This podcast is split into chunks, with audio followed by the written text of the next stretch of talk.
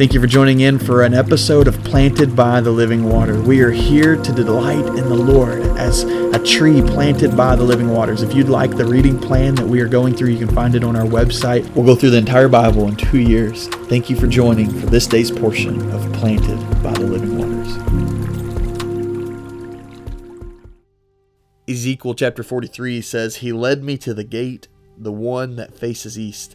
And I saw the glory of God of Israel coming from the east. His voice sounded like a roar of a huge torrent, and the earth shone with his glory. And the vision I saw was like the one when I seen when he came to destroy the city, and like the ones I had seen by Chebar Canal. I fell face down, and the glory of the Lord entered the temple by the way of the gate that faced east. And then the Spirit lifted me up and brought me to the inner court, and the glory of the Lord filled the temple.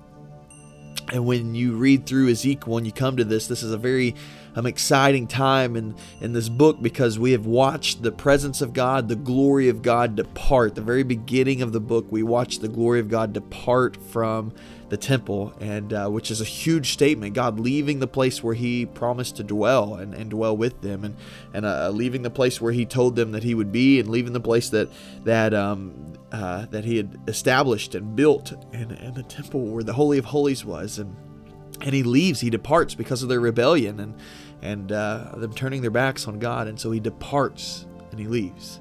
And here, after walking all the way through this and God's faithfulness all the way through the book of Ezekiel, we see this huge moment where the Spirit of God, the glory of God, um, returns. The same vision he saw that departed, it returns to the temple, comes from the eastward side, the same place it left. Now it's coming to the eastward side, and, and we're seeing the glory of God here filling the temple. And I love this picture and uh, we can get caught up and there's some uh, um, different ways we can interpret this passage as far as what this looks like um, in the sense of, of the glory of god coming back. And i think there's an already not yet portion of it. I think we've already experienced some of this in the sense of the glory of god uh, at pentecost fell down the spirit of god fell down and the glory of god um, entered within. And, and um, the temple of god is the church. And we see this picture of, of the spirit the glory um, filling the temple filling the, the church. And so we already get to experience this. But there's a not yet aspect of this as well. When the Lord will return, uh, Jesus returning and his glory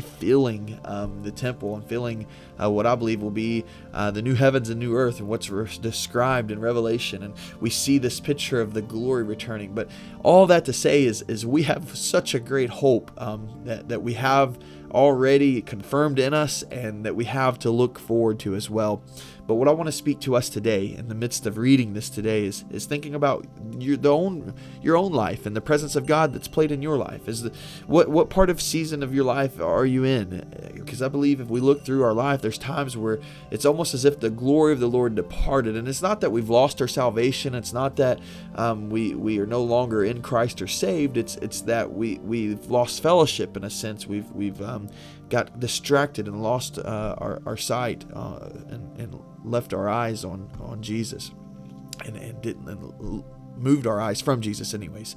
And um, I want to ask you of what part of the season are you in? Are you in that season where um, you feel like He's dwelling within you in such a feeling that, that it's overflowing in all things, or do you feel empty and, and like like there's a sense of absence? And and I just want to ask you to cry out to God and ask for a fresh filling of His Spirit. And and again, I want to make sure I'm very clear with this: is is if you're in Christ, if you're a Christian, if you um, have have repented of your sins and believed in, in the Lord, and He's given you a new heart, the Spirit came into your heart and gave you a new heart, and He resides resides there. It never he never leaves.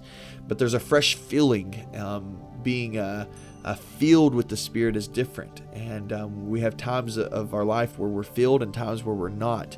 Not that He doesn't dwell, but that we're not filled with the Spirit. And I just want to ask you, what season of life are you in? Are you in a season where you're filled, or where you need His filling? And uh, I want to just cry out with you. Father God, Lord, I just pray that you'd give us a fresh filling of the Spirit, that we would see the glory of God, this your Spirit um, come on us in such a powerful way, Lord, that you would fill us fresh again.